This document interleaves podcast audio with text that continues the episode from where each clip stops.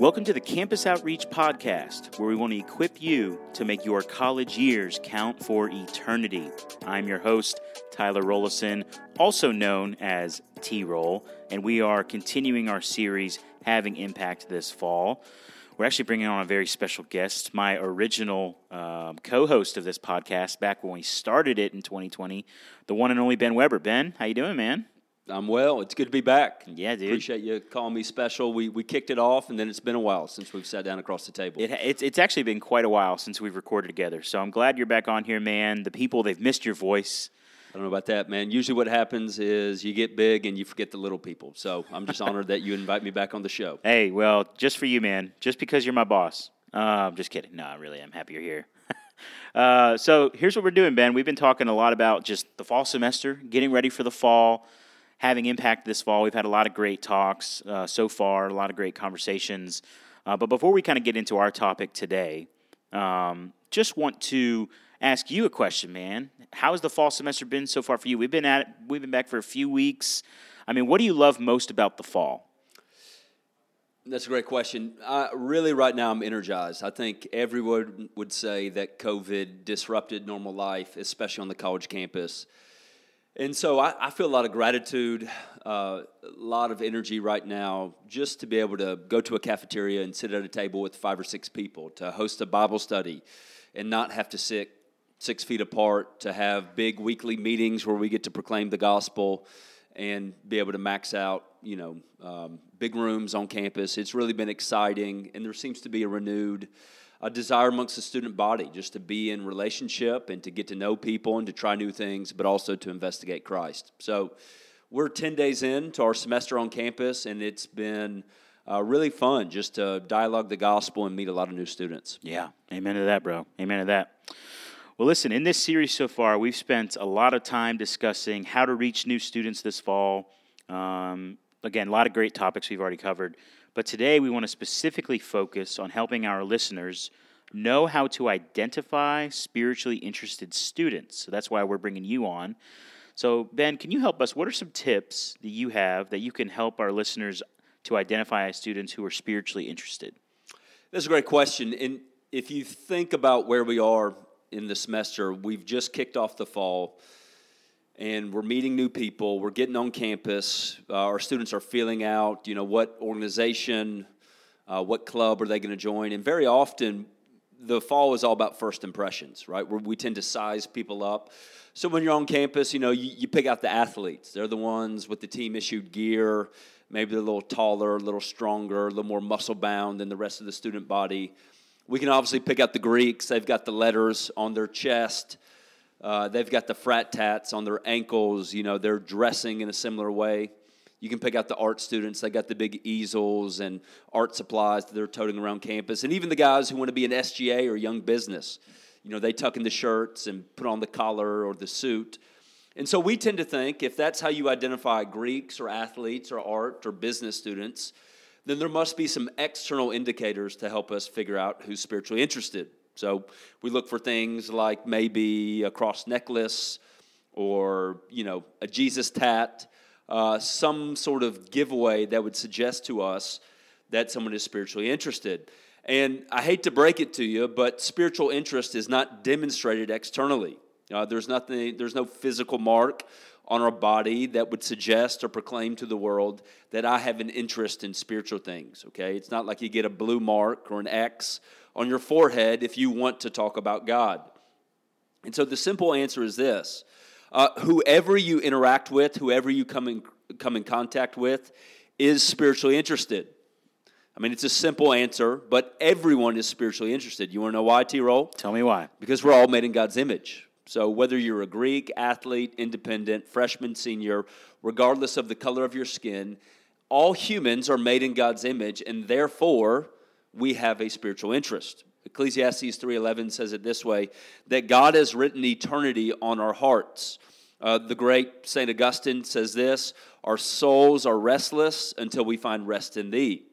And so here's what tends to happen on campus is that we have a default, or we tend to think, and I think this is a wrong assumption, that most college students are not interested in spiritual things. Okay? So that tends to be the default. When we step on campus, when we walk to class, when we interact in the cafeteria, we wrongfully assume that people don't want to talk about God. They don't want to go beneath the surface in conversation, and they don't want to engage in spiritual things. It's almost like our court system.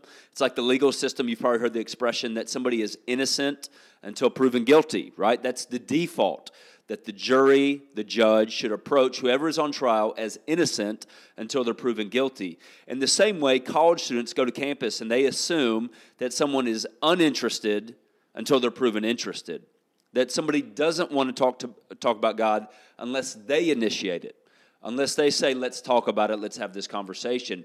And what I want to do is I want to flip the script, and I would suggest that because God has written eternity on our hearts, but also the data, the science, uh, different polls are revealing that most people, if you initiate a spiritual conversation, they will gladly talk about it. So, just in the same way that our courtroom is built uh, on the assumption that you're innocent until proven guilty, I would say most of the college students, most of the adults, the graduates that I interact with are interested until they're proven uninterested. They actually want to talk about these things. They're sick and tired about talking about the party, uh, the relationship drama, how tough practice is, and they're actually longing, desiring, because they're image bearers of God, to talk about something deeper. Interested until proven uninterested. Is that what you said? That's exactly right. All right. That's I like that, man. I never heard that before. Okay, so uh, I'll, I, I see what you're saying. So let me ask you this, man. Most of these students, they're not going to come up to to any of uh, any of our listeners and usually be like, "Hey, I'm spiritually interested." So it it kind of turns to like, what do our student, what do our the people listening to this podcast, the students, staff, whoever's listening, what do they need to do? What sort of techniques or even questions might they ask? That's right. It's somewhat of a paradox where I'm making the case that all individuals, because they're image bearers of God, deep down in their heart of hearts have a, have a longing for God, have a spiritual interest. But at the same time, they probably won't initiate a spiritual conversation. So, this is our responsibility uh, as believers and followers of Jesus, as ambassadors for Christ. We have a responsibility to pray, to be watchful, and to initiate spiritual conversations. Uh, I, I would say this I have been working with Campus Outreach for almost 15 years. And I have a reputation on my campus of being a campus minister. And so from time to time, people come to me and ask me questions about the Bible. But nine times out of 10, the overwhelming majority of my conversations are, are ones that I initiate, that I prompt, that I lead, and that I guide. Okay? And that's just the reality of things. So if there was one verse that is really instructive to me when it comes to identifying and initiating spiritual conversations, it'd be Colossians 4 2 through 3. This would be a great verse to read, to study, and to memorize. And this is Paul speaking, but he says, continue, continue steadfastly in prayer, being watchful with thanksgiving. At the same time, pray also for us that God may open to us a door for the word to declare the mystery of Christ. So, this is what we want. We, we want to be like Paul. We want opportunities to declare the gospel, which is the mystery of Christ. And do you see Paul's advice, his wisdom preceding declaring the gospel? It's, he says, first and foremost, continue to be steadfast in prayer. Okay? So before I even have a conversation at a cafeteria table, at a ball practice, in a fraternity house, I, I am covering my day in prayer. Okay? And I'm doing it steadfastly. That means my heart's engaged, but it's also consistent. So each and every day, in the morning, after I close my Bible, I pray, God, give me opportunities. God, put people in my path. Let me take advantage of whatever, whatever uh, person uh, I'm standing next to in line, I'm sitting across to from at the cafeteria table. I, I, I want to have conversations about the gospel. And then Paul says, be watchful. And so, because I'm prayerful and I start my day that way, I'm also looking for opportunities. And here's what tends to happen you become the answer to your prayer okay? You become the answer to your prayer because you're looking for opportunities. You're eager to initiate conversations, and then you become intentional to look for open doors. Now, here's the thing about open doors. You'll, you'll probably hear this phrase mentioned a lot. Um, you know, and usually people use it in really silly ways. They're like, you know, I'm dating this girl because God gave me an open door. And usually they're just dating the girl because they think she's good looking, right? And they just want to spiritualize it or bring God into the equation. Uh, I meet with a lot of graduates, and they say, God gave me this open door to take this job in this random city. And usually, what they, they're just trying to spiritualize a selfish, selfish decision to make more money. But this is actually the proof text for open doors. And open doors, okay, are, are people that desire to hear the gospel.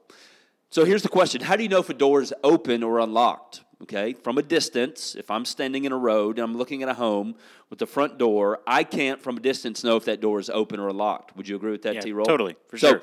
So, for example, yesterday I'm walking with my two little kids. I got a five year old daughter, and she loves to hang out with her neighbors. And the way that their house is situated, their cars are parked behind. So when we walk by their house, we don't know if they're in the home or not in the home okay? And Ellie's a little shy. She's five years old, but I always have to prompt her, encourage her, and she'll say, Dad, are the neighbors home? I, I want to play with the boys. I want to hang out. I want to jump on the trampoline. And I have to instruct her. I say, Ellie, I don't know. We can't see the cars. We don't see any lights on. The only way you can find out is if you what? Go knock on the door. Go knock on the door. So, in the same way, if you want to find out if somebody is open to hearing the gospel, you got to knock on the door. And in this analogy, knocking on the door is initiating a conversation and asking good questions. Okay? That's how we find out. So, do you see the process that Paul lays out? He says, first off, pray consistently. Second, be watchful, look for opportunities.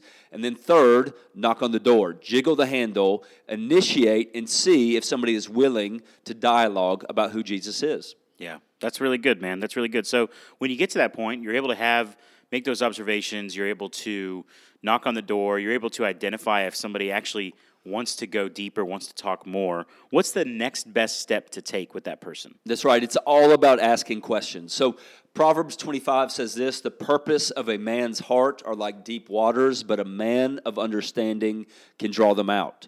So we want to be men and women of wisdom and understanding. We want to draw out the deep desires, the purpose, and passions of our classmates. And the way we do it, okay, it's like drawing water from a well, is we ask good questions. And, and Jesus, Jesus was the perfect model of this.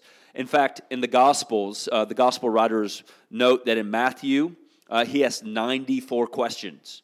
In Mark, 59, 82 in Luke, and 49 in John. Jesus was the master evangelist because he asked questions. In fact, many of the most famous interactions that Jesus has with unbelievers they all start with questions, right? Think about the rich young ruler. He says, Why do you call me good? Uh, think about the Pharisees. Jesus asked them, What is written in the law, or how do you read it? Jesus is constantly initiating to people by asking questions. And so here's what I've seen most of the, the men and women that I disciple, they know the content of the gospel. Uh, they understand the message of the gospel. They just don't know how to get there in conversation. Right. Uh, you know, they come to me and they say, Ben, I, I know how to talk about football or the weather or, you know, new clothing trends or what's going on on Instagram. Uh, but how do I get to Jesus? How do I funnel and direct these conversations? And really, the key is asking good questions. And this should really lead to a lot of freedom for our young believers that are listening to the podcast, because too often our enemy sidelines young believers from engaging evangelism with this myth and this lie. It's this is that I shouldn't share my faith or I shouldn't start this spiritual conversation because I don't know enough. Or they say this, I just don't know all the answers or I might get stumped. And I would just say this, welcome to the club. Okay? I don't know all the answers. I'm not omniscient, I'm not all knowing. There are certain things that students ask me even today that stump me. And but that is a lie from the enemy. And God wants us, even without knowing all the right answers, to initiate spiritual conversations. So, the best evangelist I know, um, the best men and women who lead people to Jesus, they don't have all the answers, they ask the best questions. Hmm. Okay, they don't know all the answers, they just ask the right questions. And so, when we ask questions, we're able to guide the conversation. Uh, we demonstrate respect and concern for somebody, but it also creates interest. And so here's what I encourage people to do is just work on asking good questions. Okay? Ask conversation producers, not killers. Let me explain the difference. So instead of going to somebody and saying, Did you have a good day? Or when you ask that question, what are you going to get? Yeah, man, it was pretty good. You know, just really shallow answers. Okay, you're going to get a yes or a no. Instead, all you got to do is say, Tell me about your day. That's a conversation producer. And in the spiritual realm, instead of just saying, Are you a Christian? You're going to get a yes or a no. Instead, ask this Hey, would you mind telling me about your spiritual beliefs? These produce really, um, really fruitful conversations. Does that make sense? Yeah, totally. And so when it comes to just having good conversations, the way we train our students, so we say there, there's actually three parts to a good conversation. And T Roll, I'm sure you've heard this at some point on the beach project, but we say a good conversation, it, it follows three points. First off, it starts with external questions, then it moves to internal, and then finally we get to eternal. You with me? Totally. External, internal, eternal. Let me demonstrate. External would be what do you think about the weather? What's your major? What's your hometown? Tell me about your family. Okay, these are all basic conversation producing. Okay, for those of you who are Greek, it feels like these are first week of rush type questions, but you're just simply trying to get to know that person. Okay, so we got to start with the basics, but then you start asking internal questions. And these are questions that are going a little deeper. You're scratching the surface, but you're digging into the heart, the passions, and the purpose of the person you're interacting with. Mm. So here's some of my favorite. You want to hear my I can't my wait. favorite internal questions? I mean, it, it could be something as this. I mean, who, who is somebody, uh, some famous celebrity or thinker or author that you'd like to sit down and eat a meal with? Okay, that's not an explicitly gospel-centered question, but it's interesting. It's provocative. Right. Uh, sometimes I ask people, what's something challenging that you've been through over the past year? Uh, sometimes I'd ask, uh, when you graduate or you leave your university, how do you want your classmates or fraternity brothers or roommates to remember you? Sometimes I ask people, what would you say is your purpose or passion in life? Mm-hmm. So, once again, these aren't explicitly gospel questions, but do you see what they're getting at? Something that goes deeper. beneath the surface. Yeah, That's and even right. just asking a follow up to any of those could be like, why? That's right? Like exactly if you want right. to if you want to have dinner with someone like a famous athlete or celebrity, well, tell me why. And that that that goes deep too. You know, that really brings it out of them. That's right. So here's what we're, we're, we're not trying to dive into the deep end. We don't go from, hey, it's pretty hot outside to, you know, what do you what do you think about Jesus? We're trying to ease our way into the pool, but we're guiding the conversation. And, and, and eventually we want to get to eternal questions. And these are questions that are centered on the person of Jesus Christ. So some of my favorite, I'll give you some quick hitters just in my 15 years uh, of campus ministry experience. But generally, I ask people, hey, if you could know God in a personal way, would you want to? Or I'll ask them, do you ever think about spiritual things? Uh, how would you describe your spiritual beliefs?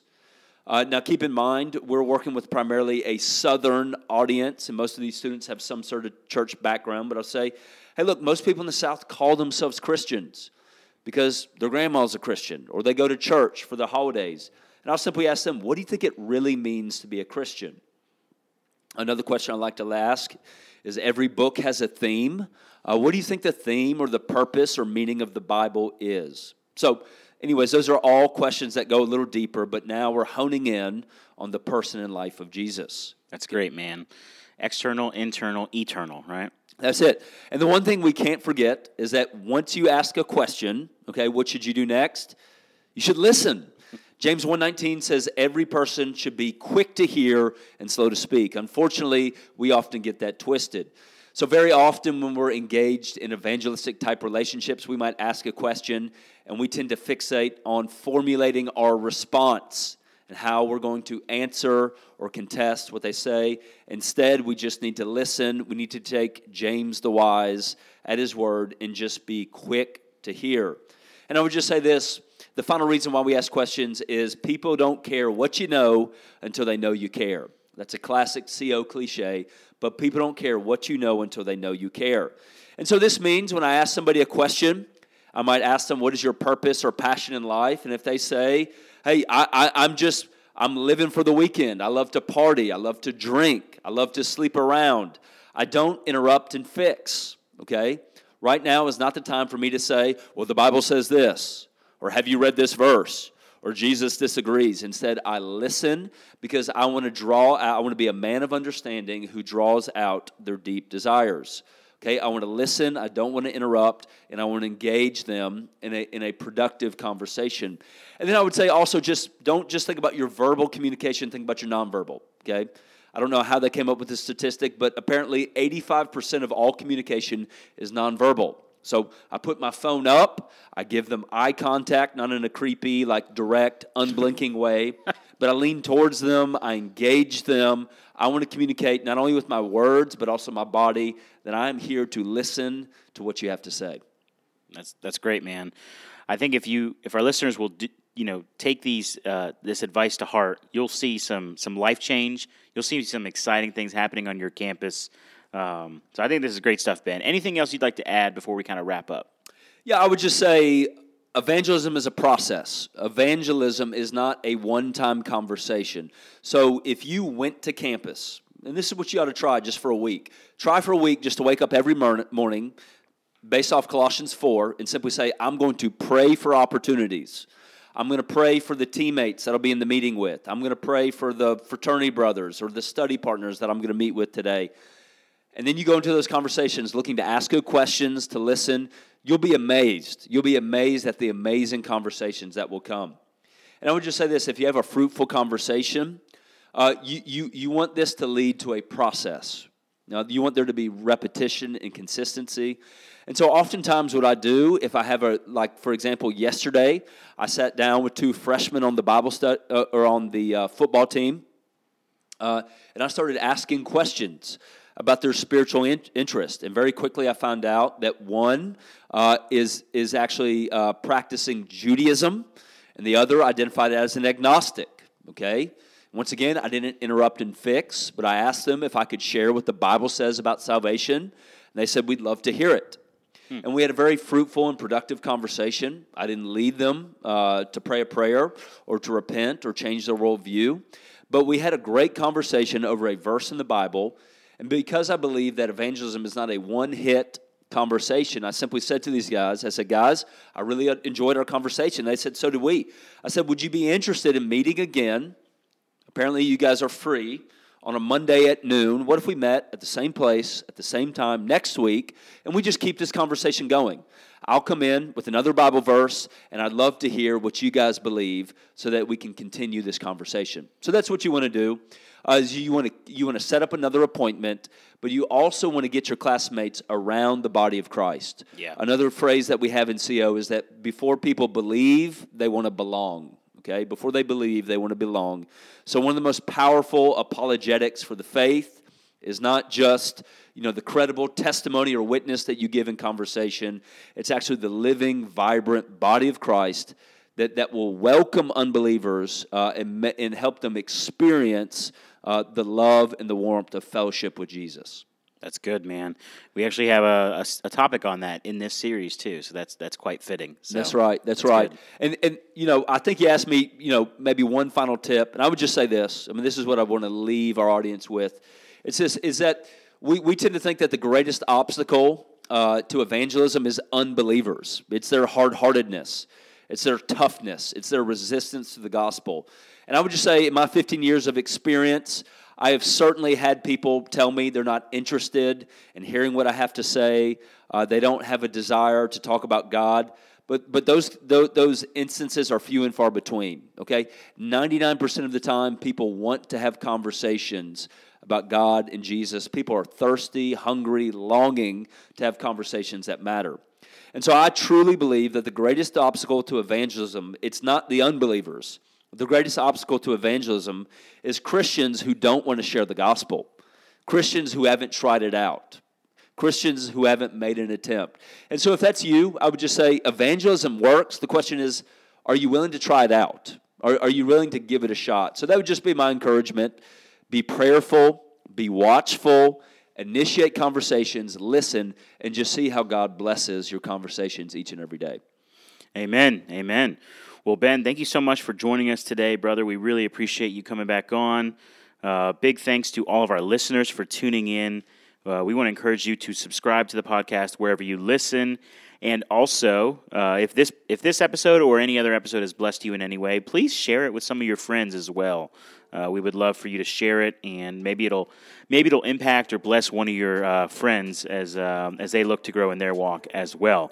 But with all that in mind, for my good friend Ben Weber, this is T Roll saying thank you so much for listening. We will see you next time for another episode of the Campus Outreach Podcast. Take care.